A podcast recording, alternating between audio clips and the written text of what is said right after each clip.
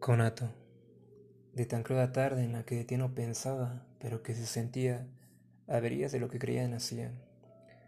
La tan propia subjetividad y el doliente pedazo de cada una de estas no terminan de ser,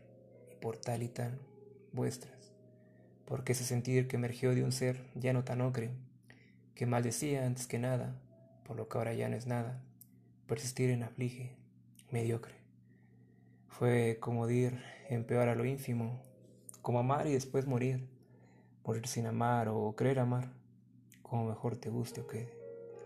En un casi efímero intento apenas rebosante y ya por siempre titubeante, decidí por última vez estar seguro de alguien y no de algo, y en ese alguien, por no decir tú, tú no figurabas.